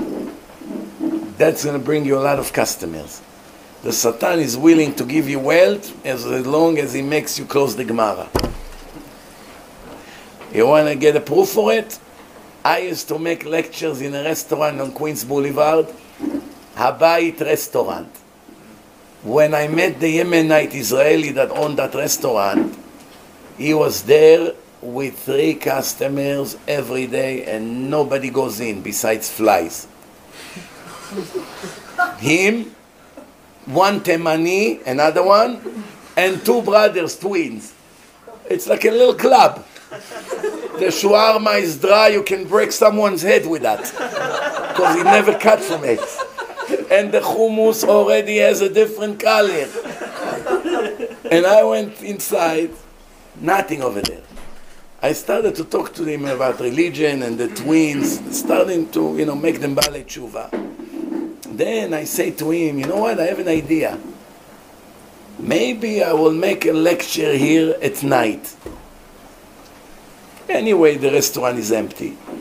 At least we use it for lectures. It's a good idea. I made one lecture. Out of nowhere, customers walks in, sitting in the table. It never happened before. Next lecture I come to make, half of the restaurant is full. By the third lecture, the Yemenite came to me, אחי, מצטער, אני צריך את השולחן. I need the table. Why? The Satan said, let's flood him with business. As long as there's no Shiur Torah. What do you think? Every hour of Shiur Torah you make 60,000 mitzvot. Do you think the Satan will make it easy for you? You want to get 60,000 mitzvot plus you want it to be easy? It has to be a sacrifice. More questions? Yes. Uh, you said that uh, everyone's supposed to learn, and they are. They're, they're, you said that when a person a person learns, a person should learn, and he sh- shouldn't think that when he pushes. A, uh, sorry. When a person learns, he shouldn't push off learning for making money because if he does, he's like kofar, right? If So- he thinks that by doing something against Hashem, he's going to get a reward for it, or when he sacrifices and listens to Hashem, he's going to lose from it, that makes him a kofir. Right. Not everyone who works is a kofir. Right, so People that don't have emunah, they're not kufrim. They're not just don't have enough emunah. But someone that think because I am learning, I'm losing. That's kfirah. Right, so my question is, is that I was told that in this world there's some balabatim and there's some people who send learn Torah. Like for example, Yisachar and Zebulun, right? Yeah. So the people who are meant to be balabatim, we see that there's something considered balabatim, like Yisachar and Zebulun. And one learns one was a one was a bala, one was a person who money. Why you choose to be the one who works? Don't worry, there's plenty of people that would work. Why you volunteer to work? I'm see there's a concept correct? You know why Hashem punished the Egyptians? They did nothing wrong. The Egyptians fulfilled the vision and the prophecy that Hashem told Avraham Avinu. It could have not been otherwise. Hashem told Avraham Avinu that his children will be slaves in a country of Goim. So why Hashem punished the Egyptians? They only did what Hashem wanted them to do. The answer is there was a decree that Egypt will torture Israel, but it did not say which Egyptians will do it. So why did you run to do it? Let your friend do it. When I was uh, when I used to teach Gemara in yeshiva, every time quarter to one, I had one student who always volunteered to go get the food for lunch. Families cook for the yeshiva in Monsey. He was always the first one to rise. The shiur finish at once, so you need quarter to one someone to take the yeshiva car and go get the food. One time I called him, I said to him, Tell me, why you are always the one who close the Gemara for 15 minutes and run get the food? So he said, Somebody has to do it, no? I said, No. You know why you're doing it? Because you don't want to learn. So that's an opportunity for you to get a break from learning. So you're thinking, oh, if I'm doing mitzvah, at least I can close the Gemara without feeling guilty. He said, no, no, it's not true. I just like to do chesed. I say to him, but why it has to be you? Nobody said it has to be you. Let somebody else go get the food. This is something that you lose more than you gain. You, you get one mitzvah and you lose 15,000 mitzvot. Because if the Chafetz Chaim say one hour of learning Torah is 60,000 mitzvot, 15 minutes of Torah is how much? 15,000. It's a bit different anyway. Why? Because he's getting food. He's he's uh, supplying food for all his boys. The boys get everything the Seder. Right. That's a lot of mitzvah there. First of all, I tell you something. If the boys won't eat lunch, they'll still learn second Seder. Actually, better sometimes. Because the more you eat, the more tired you become. Yeah. Some, play, some people skip. They, learn, they eat only pat shachrit and they eat very little at night and that's it. They skip lunch completely. Why? Because it makes them... In yeshiva, they don't want to bring meat at lunch. Why? When you eat meat, what happened? You know, I tell you, by, by my house, we used to have a couch next to the Shabbos table.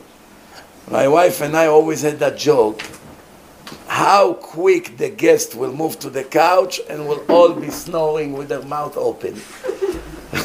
so after the children finish on Shabbos, one guy fall on a couch. Then the second guy feels more comfortable because he already left the table, so he's also next to him. Four guys, always, every Shabbos on the table. Sometimes you have a symphony with the it's snore once, he answer with two. Why? As soon as you eat a lot of meat, you fall asleep. In general, the less you eat, the better it is. But you're right, you have a point. So that's why they make a list. Every day, someone has to, it has to be a shift. You cannot run away from your obligation. But why volunteering to do chesed by closing the Gemara at the same time? Do chesed between 1 and 3 when you have lunch break. The idea is do you really want to do chesed or you want to get rid of the learning? That's what you have to ask yourself. Every time you do something, if you will analyze it carefully, you will be shocked what are the real motives of your action. Even when you learn with your chevruta, sometimes you argue for half an hour on one line in a Gemara. 99% of the time is strictly ego. Not searching for the truth of Hashem. Just ego. It cannot be he's going to win. You bring all kinds of books. At, ni- at night you don't sleep. All night. For hours. Why? Maybe I'll find one Rishon that say like me. all ego. Learning 10, uh, 10 years Torah and stay the same proud person. It's all about me. But living in America, you're born with a lot of uh, temptations to fulfill Gashmiut desires, right? So how do you divert that all the way to Ruchniyut? Usually, the more Torah you learn, the less materialism you need. If you really focus on Torah, you don't care. I have a cousin, is Baruch Hashem very wealthy, he lives here in Israel. His son became Baal Tshuva, like they say in America, fanatic. he went to yeshiva, grew a long beard, he's learning. He has in his yeshiva uh, bunk beds from the time of Achashverosh. the, the conditions over there are so bad. He has a beautiful house 10 blocks away. And he stayed to sleep in this lousy condition, not to go into his fancy room. Why? He has no more desire for anything fancy, nice, comfortable, doesn't care about this. So his father asked him, You rather sleep over here when you have such a nice room 10 blocks away? Yes, I don't care about these things anymore. Why? He's so deep into the Torah, he doesn't care. The Chazon Ish say, I never felt hungry. Why? Because his mind was so occupied with Torah, he never felt the body problems. Like the Gemara said that one of the Amoraim was dripping blood while he was learning, he didn't even feel blood is dripping, and one of the Romans say, "What ama pazizatem? What kind of a nation you are? You don't care about your condition? Why? Because his mind is in Torah. He's not. He doesn't care about this. Not only that, the the bigger you become in Torah, the more you're going to laugh about people that run after these things. I was in Shabbat in Shabbaton in Herzliya Pituach. That's where all the rich and famous live.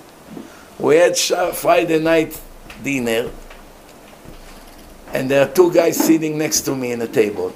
One of them shows me a watch that looks like a Mickey Mouse, in all kinds of colors, looks like a cartoon, and has a rubber band.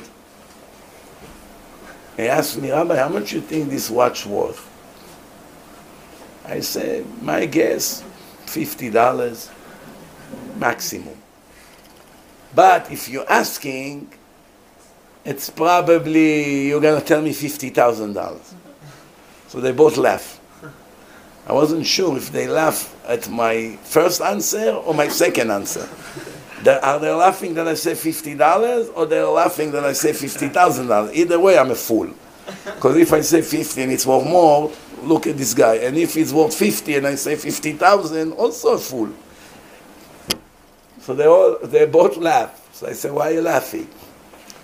He said, two hundred and seventy thousand dollars.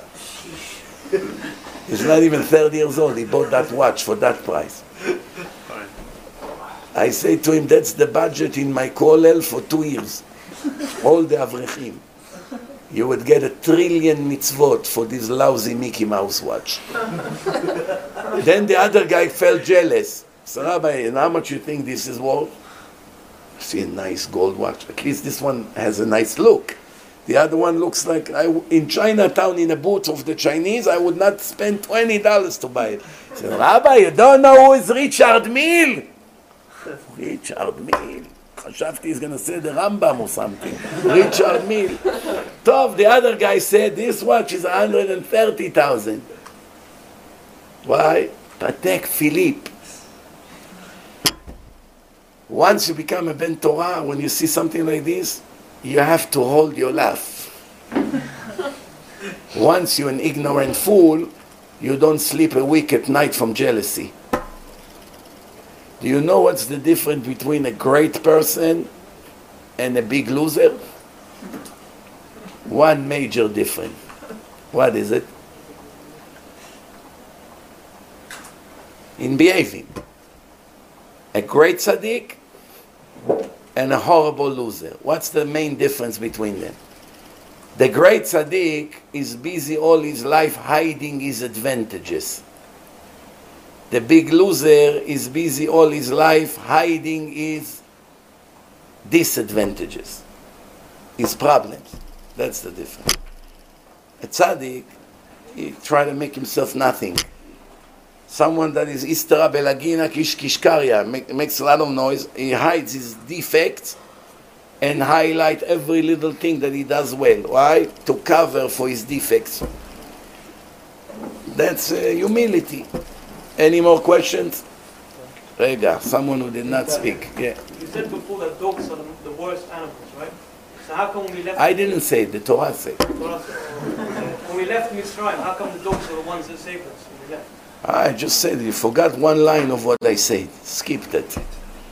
I said that the dogs are great. They help us a lot. They watch our homes. They watch the sheep. They they did not bark when we came out of Egypt. Physically, they are great. They help a lot. I was talking spiritually. Spiritually. Of course, if you have the choice to put a pig in your house or a dog, dog will benefit you a lot more than a pig. But when we talk about spiritual effect, to have a dog in a house is not good. For spiritual reason, not that the dog is, uh, and if it's a dangerous dog, then it's also for, for physical reasons. Can Chas v'shalom attack someone? More questions? I don't know what to focus on? Like, let's say, like you come to yeshiva and you learn, right? And you have a lot of distractions. How do you like focus yourself? It's a decision. It's a decision. You, you make a decision and you stick for, to it no matter what. That's it. From this moment on, there's no more one leg here, one leg there. That's it. I'm focusing. I'm coming on time. I daven on time. I eat quickly. I sit right away. I go over the Gemara. I do not care about what my phone say and texting him and calling them. Nothing. I clear my mind. I do not get involved with anything. I put one, two, three good years of my life, I become somebody. I want to tell you something. From knowing many, many rabbis in the world, the ones that can become the wealthiest are the Talmidei Chachamim, if they only want. Some of them don't even care about money. But if you be a big Talmid Chacham, you can use it as a tool to make millions. There's many, many ways in the Torah world. If you are a Talmid, first of all, you can become a Dayan, you make him a salary of a judge here in Israel. Become a Dayan, you make a fortune, and you have a lot of benefits. You can become Uh, a tutor, someone that teach kids and make 50 60 dollars an hour. You can have few of them, you can make a lot of money. You can become Toen Rabbani in Bedin, making fortune. You can write books, sell books. You can make a lot of money.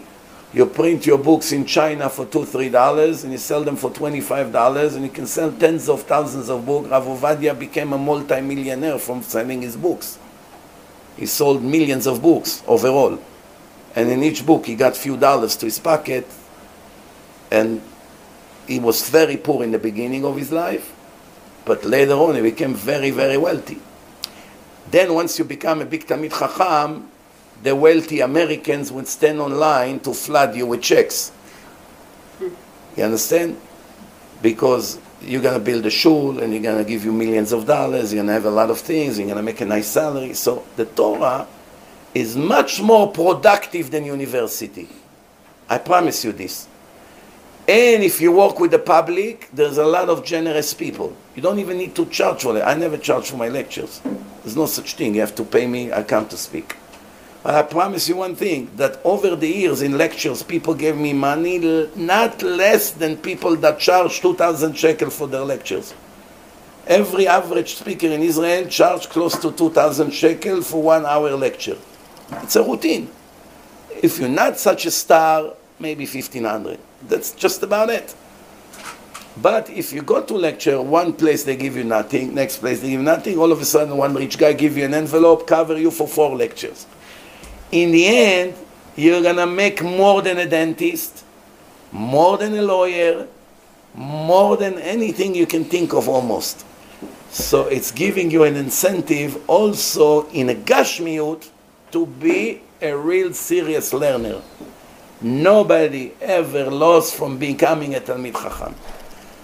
Chas v'shalom, if a person has a decree that he must be poor because it's good for his tikkun, then it doesn't matter. You go to university 50 years, you'll still be poor. Even if you go to real estate, you'll be poor. Even if you sell diamonds, you'll be poor. Why? Because Hashem decided. That's it. That's Hashem's will. But overall, if you think that becoming Bnei Torah and Talmidei Chachamim is going to make less money, I promise you it's the other way around. In Israel, they have a list of the top rabbis. One, 80 million shekel is laying in his checking account. One, 1.3 billion shekel in his bank account. 1.3 billion. I don't think there's one businessman in Israel that have 1.3 billion shekel laying in his bank account. You know, the lefty, the lefty liberal newspaper reporters, they try to make us look bad. So they sneak what they can say bad about the rabbis. So they found a list of all the rabbis. I don't know how they got their bank account record. They show how much money they had in a bank account. So they put 10 or 12 famous ones. The, the poorest guy had 80 million shekel in his bank account. Why? Why, why should Hashem make you poor because you gave your life to become a Talmid Chacham? I don't, I don't get it. If He wants you poor because it's good for your neshama, you have to be happy about it. Because if you be rich, you go away from Hashem. Sometimes wealth made you less tzaddik.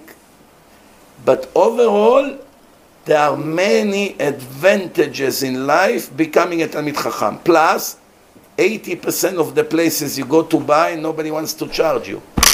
You have to beg people to take money. You go with your family to a restaurant, Rabbi, it's on the house. You go to buy a suit for you, for your two sons, Rabbi, you're insulting me. No, I don't take money. No, no, let me pay. No, no, I don't want. You want to go buy a car. The dealer said, don't worry, I'll pay the motor vehicle, I'll do this for you, I'll send my guy to pick up the plates. If you are an engineer, they'll do it for you. If you're a criminal lawyer, they'll do it for you.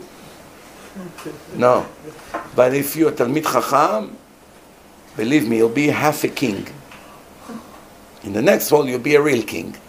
Here, you'll be a prince. And that's everything I tell you is from experience. I see it everywhere we go. And if you're Syrian, even better. Why? From all, from all the Jews around the world, the Syrians have the highest respect to Talmidei Chachamim. And that's maybe the secret to their wealth.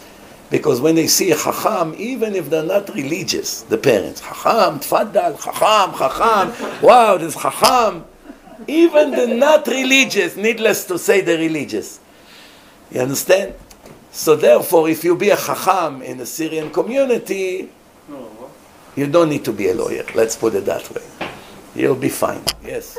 Uh, the rabbi told story about the kid that went uh, to the rabbi and he got an incentive to learn um, by The a yeah. Right. Uh, if, if money doesn't uh, drive you, um, how else could you use an incentive to learn? Everybody has something that touches him. One person wants fame, one person wants to be famous, one person wants power, one person like money. One person just wants to be smart. He enjoy being smart and understand everything. Every person find what motivates him and focus on that. If money doesn't do it to you, you'll find other things that'll do it. Hashem. Why did Hashem put the concept of Issachar Zebulun in the Torah? Is that as a test? No. If a person has a peace of mind when he learns someone pay all his bills, he learns much better. Doesn't have to be distracted. That's the nat- that's the it's a natural way. If you don't have to worry about anything, you don't have to go shopping, working, calling, you know, making all kinds of efforts. Someone pays all your bills, pay everything, then you can focus on learning a much higher level. If you learn in a higher level, the other person deserve a reward. So that he doesn't take away from your reward. Both of you will get a full reward. So that's actually benefiting the business people. Because they don't learn so much. At least now they have a share in the Torah. It's work both ways. Yes. Um, you know, I realized that the that when they're young, they were like working hard or they were poor in whatever meaning, meaning chokhmah or money wise. And then you see when they get older, they like they live normally. Like how come it's like that? It's I don't know. interesting. I don't know exactly what you mean they live normally. No, meaning like you see Rav Ovadia, Rav Shach, all the Gdolim, like when they were younger, they were like uh, Aniyim, and then when they grew older, they became like more popular, and they had. Obviously, that's what I just said. You know, Rav Steinemann lived in the most, most simple possible way to live.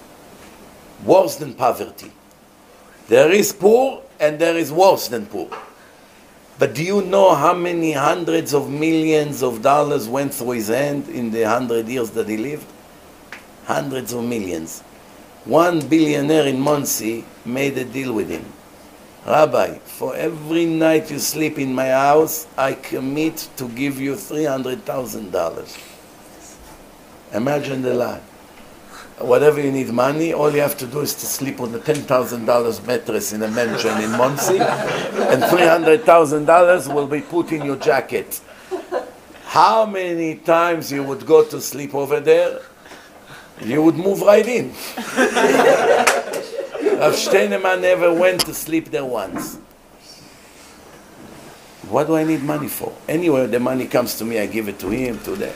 One time they came to Rav Steinemann, they asked him to give money for organization over here, and they wanted to take a picture how he gives them the money to use it as a tool here. Rav Steinemann donates money to us. So he said, I can't help you. They almost fainted. Do you know what it means to be a Litvish Ashkenazi, to go to Rav Steinemann and ask him for picture of support, and he said, I cannot help you? Your life is over. The rumor will be on the street in 10 minutes, and nobody would like to give you money, because if Rab Aaron Leib Steinemann did not give them, that means we should all be careful from them. They went so nervous. Rumors began. So they came again on Friday. Two days later, for the maybe you reconsider. Immediately he took $50 and gave it to them. So they said, Kvod what changed from Wednesday to now? He said, Wednesday I just did not have the money. Baruch Hashem, Hashem zimen li now. Now I have money, I can give it to you. Meaning, two days ago he did not have $50 to his name, cash. Didn't have. Friday yet, so he gave it to them. What about all the millions who passed through his hand? He never touched it. He gave it to the yeshivot, this. He lived his kitchen, if you saw how it looked, you never in your life saw such thing. Definitely not in America. You don't find kitchens like this in Harlem, not in East New York, not in Zimbabwe, nowhere. The, the, drawers do not have wheels. They used to make it wood. So if you want, I remember this when I was a kid. If you want to take a spoon from the drawer, you need to be a real muscle man. It doesn't open, especially if it opens crooked. It's not like today. You touch it, it comes out. You push it slow. Suspension system, made in Italy. They begged him to renovate his home. His chair was his bed, and milk cart. You know the milk cart that you bring the milk after you get the milk, you put the people sit on them. The most simple lifestyle. They begged him to make a nice kitchen. He refused to the last day of his life. Why? Same thing Rab Chaim Kanievsky. One builder told me, I went with my son to Rab Chaim's grandson. I told him I insist to fix the place on my expense. I paint, I re- renovate the whole place. He said, Don't get me in trouble with my grandfather. Leave it as it is. He doesn't like changes. I said, But you have mold on the wall. It's dangerous for health. Mold. Doesn't matter. My grandpa would not agree. Free renovation. Doesn't want. Why? Because once your mind is fully in the Torah, you know the more materialism you're going to have, the worse it gets. So And it takes away from your Olam Haba. That's regardless. what's the problem with working and learning Torah? There's a big problem. In the old days, you could work and learn Torah and still be Rambam. Today, impossible to work and become Rambam. As soon as you go to work, you see all the naked people, all the wicked people, all the abomination people, all the atheists, all the people that curse, and the women, the way they behave, and it takes away all your kedusha. Why? 100%. Unless you find some kind of a job that you're sofer, you write tefillin, mezuzot, in the back of your house, and you don't have to see people, okay, that's no problem. You can walk. I know big chachamim, write one mezuzah a day. They make two, three hundred shekel, and that's it. The rest of the day, they learn 12 hours, 14 hours. One mezuzah or a little bit from the tefillin, they sell parshiot 2,000 shekel, end of stop. So everyone is meant to learn Torah only. No, that's not what I say. If you're not meant to learn Torah, don't worry. Hashem will direct you to where you have to be. But you do not know that. That's why you have to give all your life to become a Ben Torah. If Hashem would insist that you're going to be somebody else, don't worry. It will not, it will not help you. It will happen. But you don't have to think like that. You have to think, I'm meant to be the Nur of Ovadia. I'm going to be the Nur of Eliashiv. Because if you don't think like that, then what are you going to become? A bus driver. That's what's going to happen. If you don't have dreams, when it comes to Torah, a lot of rich people became rich because they had a dream. I must become rich. They killed themselves 16, 17 hours a day running, customer. They built some uh, cash amount, and from that they started to make a lot of money. They had a goal. One person decided, I'm going to be the best guitar player in the world. Do you know how many thousands of hours he practiced? What do you think? Just one day you become the best guitar player in the world? It's practice and practice and practice, and one day you become a millionaire. It's all in your head. If you want it, you can do it. Last question for today. Someone who did not ask. Who? Please. What does it mean when, when it says, I think in the Kabbal, uh, you have had tonight how do, how do we say that according to what we're saying now? Torah, de- you know what Derech Eretz mean? So, where? Derech Eretz doesn't mean Parnasah. Derech Eretz means two things. One, manners, and second, national rules, like government rules, kingdom rules. Dimachut. I'll give you an example. In Hebrew, if you spit on the floor, someone will tell you, Ugh, אין לך דרך ארץ. What's your manners? You don't have manners. That's in modern Hebrew.